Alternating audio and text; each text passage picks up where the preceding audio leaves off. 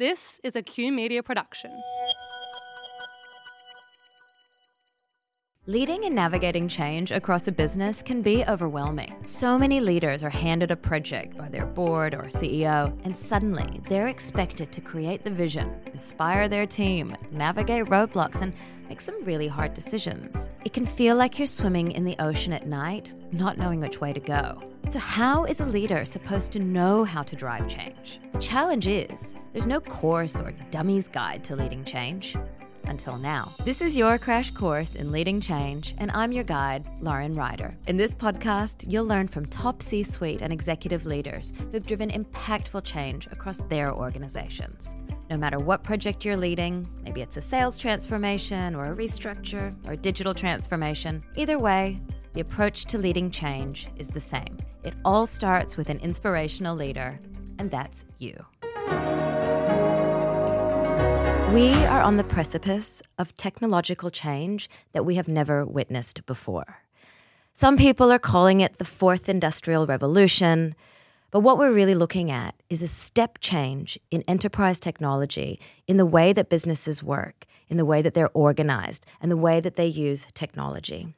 Now, when we first heard about AI, we heard about it with the Terminator, with Arnold Schwarzenegger and, and the robots taking over bodies, or in the movie Minority Report, which was really a kind of AR on steroids. But it didn't really work out that way, did it? What we're seeing right now is really in the form of generative AI, what people are actually touching and using in the offices, whether it's ChatGPT or ways to create images there's a lot of ways that people in organizations are actually touching AI to make it real. But that's not what we're going to talk about today. What we're going to talk about is enterprise AI and more how we can actually bring enterprise AI into our organizations. How do we incorporate it into our people, into our technology, into all of our processes so we can improve our business and achieve our return on investment? Now, the way I'm going to do this is we're going to use a model today, a four step model that anyone can take and use in your business so that you can start an AI project.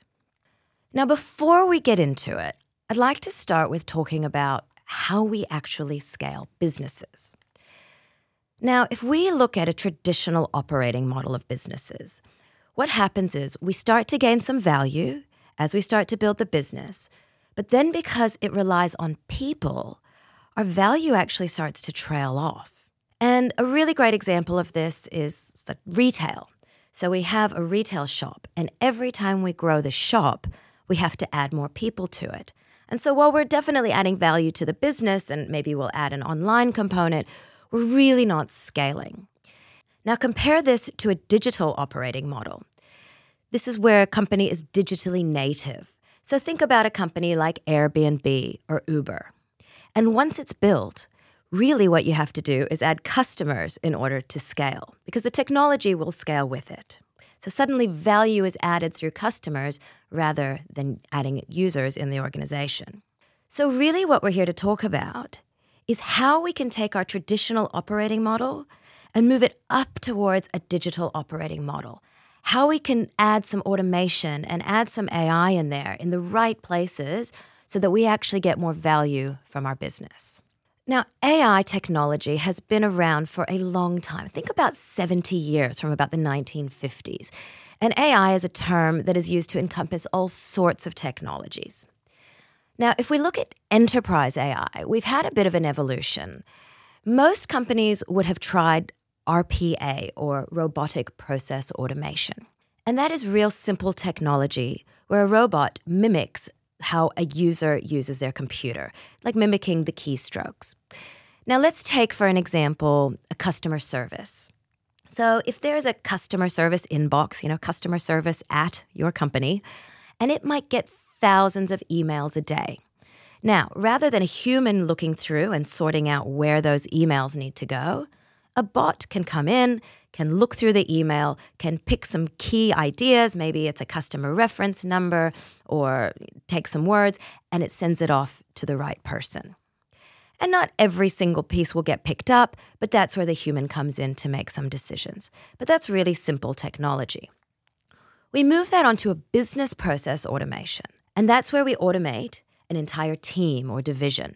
So if we continue with the customer service example, maybe we have it in the front end catching emails, but also when a customer is calling a call center, the person in the call center has a bunch of automated processes that they're using. So, for example, a password change that automatically gets sent to the user while the person is talking to them. So, we can scale up an entire division using business process automation. The next piece we look at is called intelligent automation. And that's where the real smarts really come in. So that's when we have maybe a mortgage application where a user puts in a whole bunch of information about themselves. And then we have a decisioning engine where the bot actually says, well, you made this amount of money and you have this amount of ID, and therefore we're going to approve your application or not kick it out to someone else. So it's really where it starts to use data to be able to make some decisioning. And now we're at the age of generative AI. Now, as I mentioned, most of us have used generative AI. At a minimum, people have tried ChatGPT to see what it can do. Other people are using it every single day in their business, whether it's to create PowerPoint presentations or images. Um, they even have videos that you can make that replicate you. But that's not actually how it's being used across enterprises. Where we're seeing generative AI being used is really in the back end, where humans don't actually touch it. So, for example, if we go back to the customer service example, and you go on a company's website and you have a chatbot come up and you ask it a question and it says, Would you like A, B, or C? Well, whichever one you choose, and whichever one everybody else chooses, the bot will start to understand that that is actually the preference and it will start to learn from your behavior. So, generative AI is being used in organizations, but not in the way that we're using it as a personal productivity tool. Now, this is all great to hear about it, but you know, how do we know which tools we should use or what AI is actually possible for my organization? So, what I'm going to do is I'm going to share a few examples of some AI that is happening in workforces today that might inspire you for projects that you might look to take on in your business. So let's start with the example of a law firm. Now, I don't think we have many lawyers who listen to this podcast, but if there are any listening, just close your ears. Now, lawyers are known to be a little bit risk averse but also kind of control freaks. They really need to know exactly what is happening in their world. They have to be in control. And they have to because the risk of not being in control is huge and it has massive consequences for their customers. How would a lawyer use AI in their work if they want to keep control of what they do? And what we're seeing in law firms is that they are using AI as sort of a co pilot, as a bit of a helper. So, take for example a lawyer who needs to read a 200 page document. Now, that's a lot of work because they have to take it and, and analyze it. What they're using now is AI to read and review that document and to start taking out themes and ideas and keywords. And it's actually being used to help them to sift through these huge documents to just help them along the way. And it's also being used, for example, in contract negotiation where they might get some ideas on points that they can negotiate. So, really, AI in law is being used as a helper, as a co pilot, rather than actually doing the job and automating it for them. Another example is on the roads that we drive every day. So, there is a company in Australia, and they are the ones who take your toll money. And as you drive through the toll, normally your toll machine beeps at you because it's clicked, it's taken your money. Now, not every car has that device, and sometimes you might have run out of battery or it just doesn't work. And at that point, the organization takes a photo of your car, of your license plate, takes it and matches it to a database that has an address in it, and then it sends you a bill. Now, this used to be done manually by people who used to sit in an office, and now the whole thing is automated. Now, the license plate doesn't always come through clearly. And so that's when it gets kicked out to a human. And the human actually helps to build the algorithm in the back by programming it and saying, this is actually what that license plate said. So humans have actually moved up in the value chain by how they're providing assistance to the bots. And the final example is around medicine. We are at the stage where we have way more patients than we have doctors. And so, in the field of radiology, where we take x rays and scans, MRIs, and then we have to read them, what doctors and hospitals are using is AI to read the scan, provide them with ideas with what that actually might be. And it can even provide ideas of interventions and how we might treat the patient. Now, again, the doctor isn't relying on the AI, but it's using it as a tool to help them. So it really is moving things a lot quicker and adding a lot of value into the process. Now, lots of organizations are adopting AI, but interestingly enough, according to Forbes in a June study that they did this year, only 35% of global companies are actually using AI in their business. But with AI being in the forefront of every single news story that you read right now, everybody wants to try it. And 42% of companies have reported that they want to explore using AI in their company and 50% say they want to try it by the end of 2023. So I look forward to seeing these numbers being run again next year and seeing how many of these businesses actually implemented AI this year. But the real interesting thing is how companies are using AI. Leading transformational change can be challenging without a community of like minded professionals where you can learn and practice the real skills of transformation. I am excited to share that Jess Tayel has just launched an incredible online global community of transformation professionals. And let me tell you, it is a game changer. It's called People of Transformation, and it's a deep dive beyond the theories, beyond the frameworks, and straight into actionable excellence. It will allow you to shift from problem seeking to opportunity creation and eventually future shaping. So if you're ready to lead the charge, head to peopleoftransformation.com and use the code Leading Change at checkout for your special offer. Founding member spots are limited, so don't miss out on this incredible opportunity. Now, interestingly enough, when robotic process automation or RPA first came out, often the first use case that got used was finance and accounting because it was a repeatable task that was very easy to be able to start taking humans out of the equation. But what I find really interesting is that actually AI is mostly being used in customer service, giving some of the examples that I just shared earlier. But the next most biggest use is around cybersecurity and fraud protection. And this is so important because there is so many cyber attacks going on in the world right now. And AI has actually saved companies trillions of dollars by using AI. So it's a really important use case. Some of the other big ones that are being used are around digital assistance and customer relationship management, giving salespeople support in giving them reminders and automatically engaging with their customers. I have to say, as a as a as a recipient of some of that technology, it can feel a little bit um, awkward and, and, maybe stilted. So I, I do actually still recommend as customer relationship having that human touch. In 1999, a team called Dunning and Kruger did a study where they hypothesized that the more experience that somebody has in any given topic, the more confident they will be in doing it. So really a linear relationship where as you become more of an expert, you also become more confident. Makes sense, right? But actually, the curve looks a little bit different. As it turns out, when people have none to very little experience, it turns out they have a huge amount of confidence.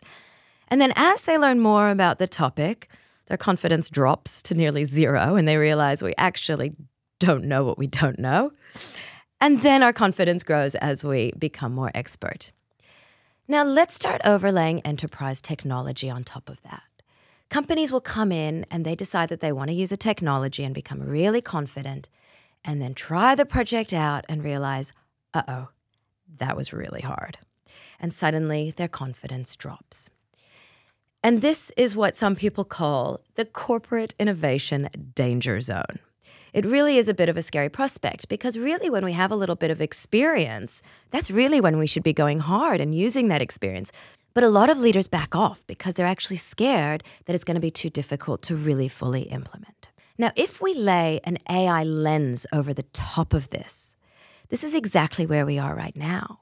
We have organizations who, as we say, are using ChatGPT and thinking that they can just use AI across an organization when really they try it and they try these new enterprise AI tools and they realize it's actually really hard. And so, what we're going to go into now is how we can actually go into AI and use it confidently across our organization. So, what we have is four pillars of AI implementation that we're going to share with you. And I'm going to delve deep into each of these pillars. So, the first one is around strategy and planning. The second one talks about our organization and our talent. The third one talks about data and technology. And finally, we talk about adoption and scaling. Now, for any of you project people or transformation people out there, it actually sounds like a model that you probably already know.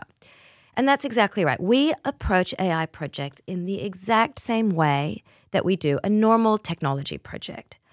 But what I'm going to do is share with you the nuances of the things that we need to cover when we talk about AI projects. So let's start with strategy and planning.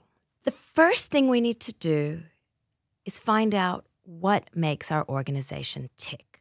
Now, for those of you who know anything about finance, you would know about the term that's called alpha. And alpha is that thing, that special sauce, a thing that really makes your company tick and perform above the rest of all the other companies in your field. Really, this is about outperformance. And so, in order for us to come up with how we're going to use our data, we have to go, what is what makes us different? What makes us tick? And so, how do we find our alpha? So, let me share with you an example of one of the clients that I've worked with and how they found their alpha. So, this example is about a shopping center chain. Now, within that shopping center, they have all sorts of screens that had advertising. Now, you might have seen these in shopping centers where you have a screen advertising new perfumes or some jewelry or some sporting equipment. And you might have them in small screens and big screens or even pop up activations across the shopping center. So these are ways that they advertise to their clients. Now, this shopping center wanted to be able to sell more strategically, right? They were competing against the outdoor advertising, the billboards, and the bus stops, and they were competing on price. But really, what they wanted to do was to compete on value. So, where's the value? And what they realized that what they had different from all of their competitors was customer data, and more specifically, shopper data. This shopping center had an app that has user data. They have information from the screens because the screens have cameras that can actually record who's standing in front and dwell time. So they have a huge amount of data sitting across multiple databases that actually they're able to take back to the advertisers and say, hey, we actually know who's shopping, where they're shopping, how long they're dwelling, and how much they're actually spending with us. This is so valuable. So, this is this company's alpha. So, if we talk about trying to find your alpha, if we think about it historically, it used to be that assets were what's most important to a company years before the internet. We talked about physical properties and equipment and inventory and, and, rights to things. These were company assets that people could actually provide value from. As we moved into the internet age, we turn more into intellectual property. And you know the experience that you know gives customers that's unique and it's creative and, and you need humans to be able to create it. And this is where we come to trademarks and and all the things that humans create that is absolutely unique to a business. But now we have moved to an age where your alpha is data. And this data is not only used for looking at historical information and reporting, but now it can be used as a basis for prediction or calculation or how we look into the future of our business. And this is what's valuable. So if you take some time and find out what your alpha is, the next thing we can do is put together our strategy. The most important thing for an AI project is that we actually focus on business metrics. And there's three that we really need to focus on. The first one is business growth. The second one is cost efficiency, so how we're going to save money by automating and putting in AI. And finally, customer success, because if our customers are happy, they're going to come back and they're going to spend more money with us. The second thing we need to do is to benchmark. And that's to look across not only our industry and what people are doing with AI and what kind of outcomes they're getting, but also across multiple industries to really see what's available, what's out there, and how we're going to compare to them. And the final piece of it is that you need to measure success early. And we'll get into this in a little bit when we talk about adoption, about sharing that information. But unless we measure current state and how quickly or slowly we're doing things right now and how happy our customers are um, and how much we're spending on different processes, we won't actually know how successful our projects are. So, really important to measure success at the beginning before we start, but also early on so we can start to get some early wins on the board. So, now we've done our strategy, let's start talking about our plan. And when we have our plan, we have some building blocks to put it together. And I like to use the analogy of a stool, a three legged stool. So, the first thing that sits on the top of the stool, on the chair, is our problem definition.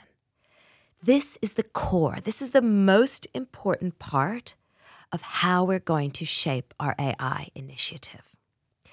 Under that, what underpins it is our data, our algorithms, and then our platform.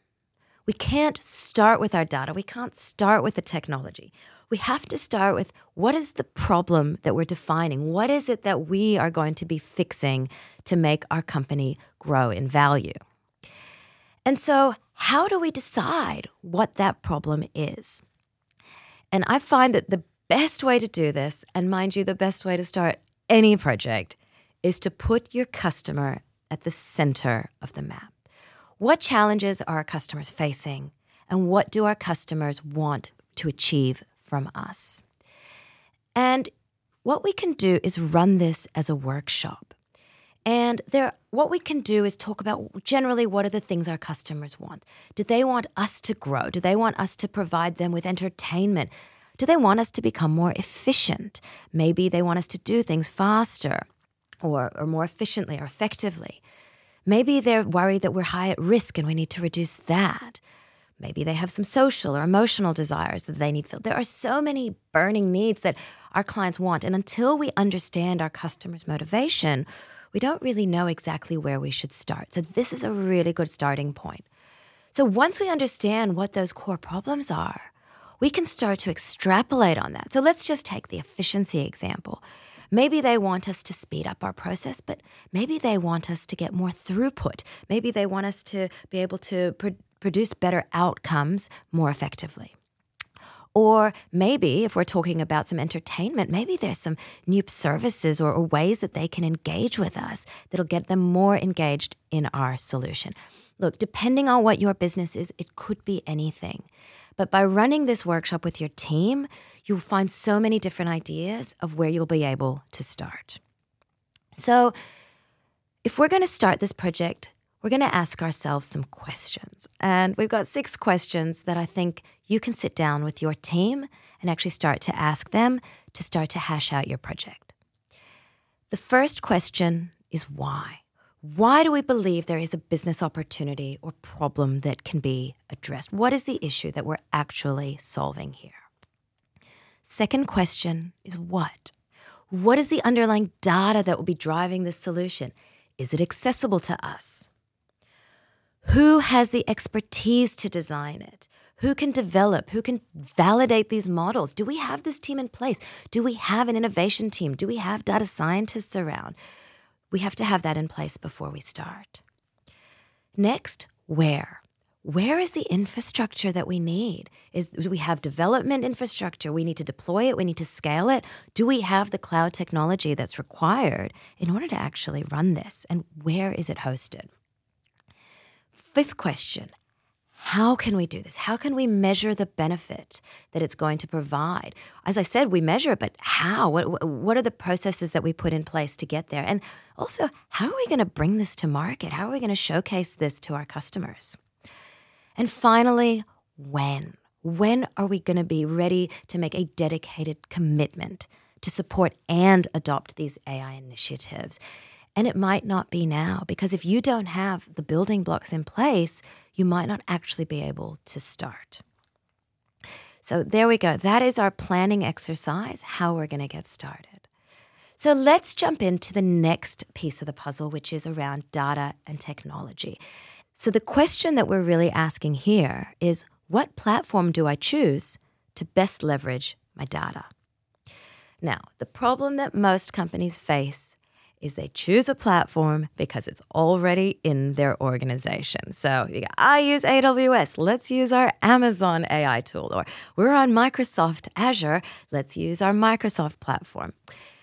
And they are fantastic platforms, but they might not be the platforms for your business that solve your problem. And so rather than going down the path and using a technology that you might already have, and maybe wasting a lot of money because it doesn't actually solve the core problem that you're trying to achieve. I suggest you go down the normal technology route where you do an RFP and you bring you write your requirements, you understand what you need, you share them with a vendor and get them to present back how they're going to help solve your problem. And so we're going to approach it the same way we would with any technology solution. The next thing that we want to do is not only look at our data, but then look at third party solutions that can actually match it. So earlier, I gave the example about the roads company that's actually looking at your license plate and then getting your address. Well, as it turns out, that address is actually with third party data. It actually sits with the government. And so what they do is have access into that, they match the data and come back. And there's all sorts of third party data tools that you can actually achieve. You, um, you can actually get financial data from some of our banks. There's some really cool things that are out there that your business can access that isn't just your data. So definitely worthwhile looking into that because that can provide immense amount of additional value to your project. And finally, think about the types of data that you actually have.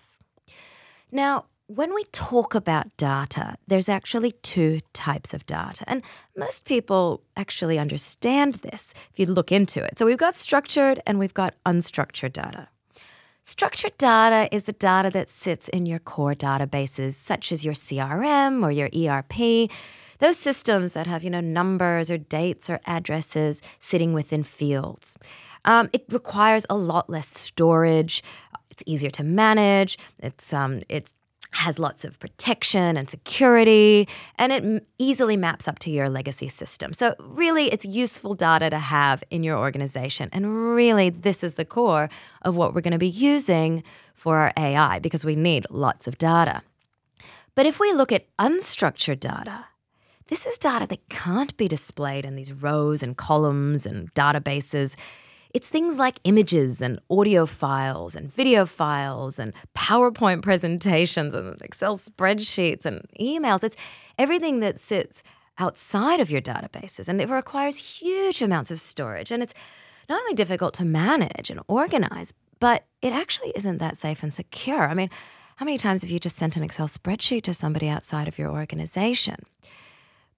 The challenge that we have when it comes to AI is Gartner did a study and they've told us that only 20% of your enterprise data actually sits within structured databases.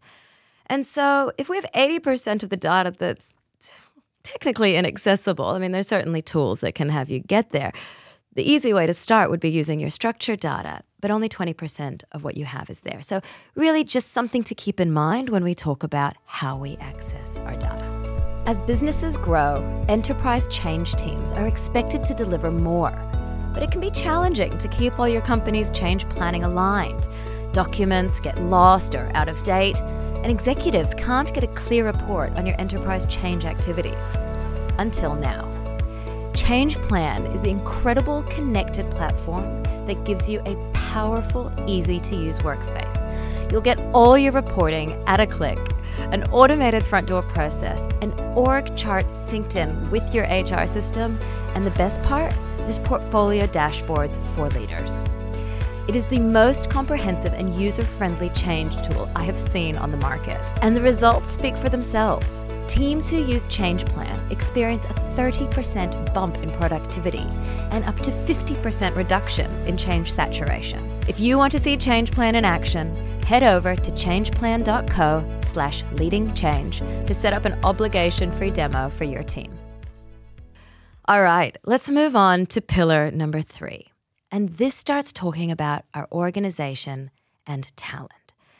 And the question that we're answering here is how do we maximize our investment using our people and our organization?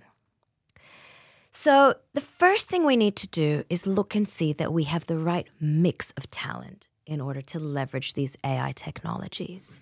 So, not only do our leaders need to have skills in understanding what the data is and how to use it and how it can shape the organization, we need our technical teams involved, people who really at their core understand what AI is. We need our technical teams, we need data scientists who can program.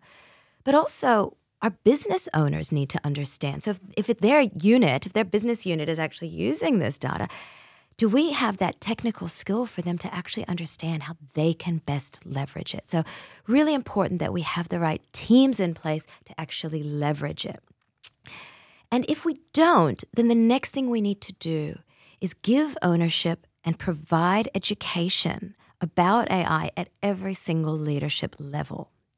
So, that includes all sorts of skills training um, for every single level of the organization and not just technical training. And in fact, there won't be a huge amount of technical training. It's all about how to use AI within your organization, what it means to you, what it means to your role. And in the next section, we'll talk about what those skills actually are. And the final thing we need to do is instill an AI culture. Now, when we put AI in our company, this is who we are now. We are a forward thinking company who uses AI to do our business. So, how do we change the thoughts and behaviors of the people in our organization? And while there's a huge amount of activity that we can do, I think that the first thing we need to look at and the first area we need to assess our culture is around being risk averse around AI. So, there are so many risks that can be introduced into an organization when we bring AI into it.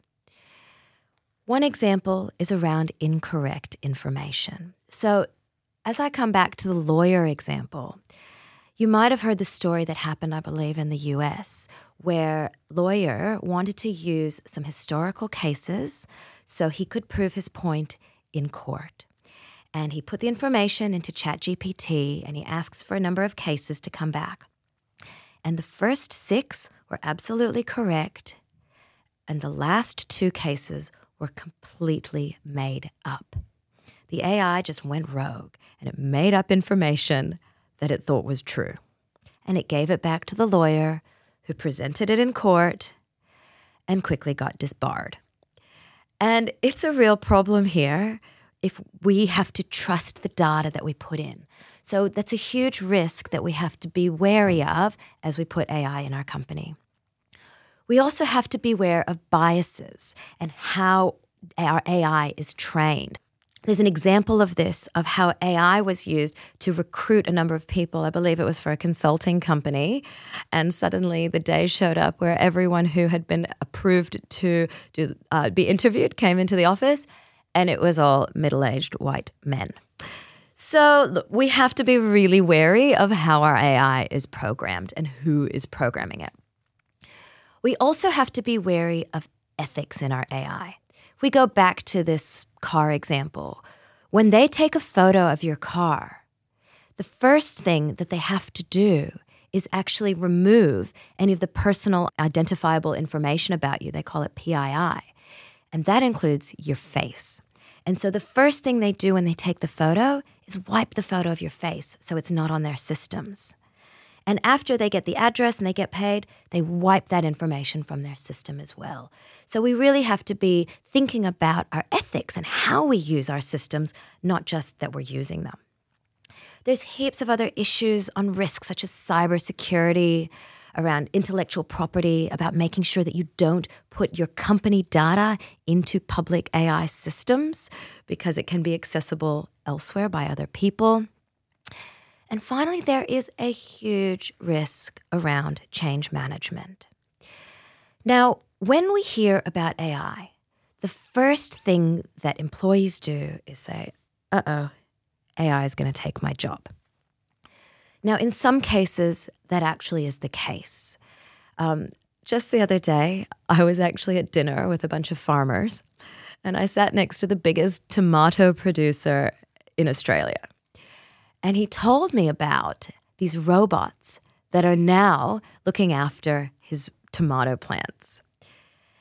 And I said to him, What are you doing with all the people on the farm, the people who are helping to fertilize and to pick all the tomatoes? I said, Aren't they going to lose their job? How do you deal with that? And he said, Look, Lauren, you're absolutely right. He says, At the end of this, we are going to be going down to 15% of our workforce. So he said, What we have to do is talk to them about how can we upskill them in order to help program the robots and help support the robots rather than them just losing their job because the robots are on site. There's a lot of conversations that need to be had as far as how we introduce automation and AI into our organization. And that brings us to our last topic and our last pillar of AI, and that is around adoption and scaling. And this answers the question how do you increase your business benefit and utilization of your AI and ultimately increase your return on investment of the systems? And this is all about bringing your people on board.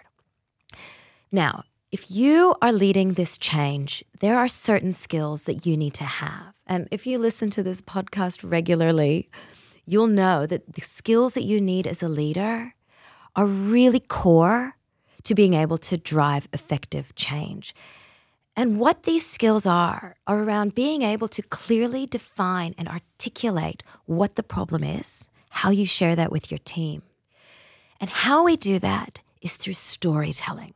That skill is so important for a leader to be able to share the why, the what, and the how. You need such strong skills in stakeholder management because these tools don't just touch one division, they touch all divisions. And so you really need to understand how your organization is laid out, where your points of influence are, and how you can get involved to be able to support this technology through all parts of your business. You have to be able to do persuasion. You have to have resistance management when people put their foot down and say, no, it's all too hard. You have to do some deep listening. You have to really get some feedback and understand is this working? How are we doing what we're doing? And is it effective for each and individual person who's impacted by this? One thing you will have to do is recruit some subject matter experts to help support and to guide you along the path. And finally, it's not just a one off project. You have to set up systems to measure, monitor, and maintain this technology. And as things change and you get new data points, you have to be the one who says, I want to integrate this into our solution and figure out how it's going to work. So, your change leadership skills are absolutely vital in how we roll out an AI initiative. But the most important thing that you need to do is actually experiment, do it quickly, and then quickly share your success. Because if people can see that what you're doing is valuable, they're going to want to get on board. Too many IT projects run the entire way, all the way to the end before they start sharing what they're doing. Honestly, people get so exhausted by the end of it. If you can share your success early, you'll have no problem getting people on board with what you're actually doing. And what you'll find is a lot of people want to join the party. Now, when we talk about leadership skills, we also need to talk about the skills that our company needs and what our employees need because they're going to have to be looking at things differently. So, some of the skills that they're going to need are things like problem solving, because when they get data back from the AI, they're going to have to know what to do with it and how to solve problems that they maybe haven't faced before. So, they need to be educated in AI ethics. So, what are the things that they should be using it for? What information can they put in? And how is our AI ethical? A really important skill for our employees building those interpersonal skills and those communication skills. So, if we go back to a contact center example, and somebody's sitting on a help desk and they've got a headphone on and they're working with the customer on the phone, and now that the bot's going to be doing all the hard work by sending password resets or finding the information automatically without the user having to actually do anything, the user now gets to have a great conversation with the customer. So they really need to have those great interpersonal skills so they can uplift that experience for the customer. They need to be aware of cybersecurity risks. There's so many phishing examples going on right now that are being run by AI and they're coming through thick and fast. So they need to be really highly aware of that. But they also need to have some critical thinking skills. When some information comes back, is this the right information? Do I really need to do something with this? So we really need to teach people how to think about it rather than just taking the information and just agreeing that this is exactly how to go forward. And I think we also need to expand on this and saying it's not just the employees that need skills. Our leaders need some serious skills as well. Not every leader is actually that digitally informed. And so I think it's really important that our leaders have both digital and data literacy so that when they get the information and they get their data, they know how to ask questions about it and what they should be doing with it and, and how to get the most out of their AI because they understand the technology and the underlying place that the data is coming from. The other thing they need to do is to be able to build strong teams. So, when we talk about how we roll this out, one way that a lot of companies have effectively rolled out AI is by putting it under an innovation team. And some big businesses already have this, but if your business doesn't, it may be worthwhile forming one. And this is where all the ideas come out and they actually drive these initiatives to make sure you have the right technology, data, people, structures, and skills in place in order to roll out your initiatives. And the final thing that we need is really strong emotional intelligence. Look, this is a core skill for all leaders to be able to have, and it shows that they really understand the people that they're talking to and how they're actually feeling about this. And it's really important skill, particularly in the age of AI where we don't really know how people are going to react to it. So that's it. It's time to get started with your AI initiative. And there's a few quick steps that you can get to get going. And I really encourage you to start. So, what are we going to do? The first thing we're going to do is find our alpha. What creates some value within our organization that's really going to make this AI tick for us? We're going to prototype. Let's get started. Let's experiment. Let's test and learn and really get started to be able to figure out how we're going to make this work for us and share some success. We're going to build our innovation team and then upskill our business and support all of our business users as we instill our AI culture. We're then going to prioritize what we're going to do next because we can't do it all at once. So pick some high priority, high value use cases and then go for it. I wish you luck in your AI journey. I do hope that this has helped you to put some structure around how you're going to approach your next big AI project. As always, you can always get in touch with me. I'm on LinkedIn, happy to help you get set up.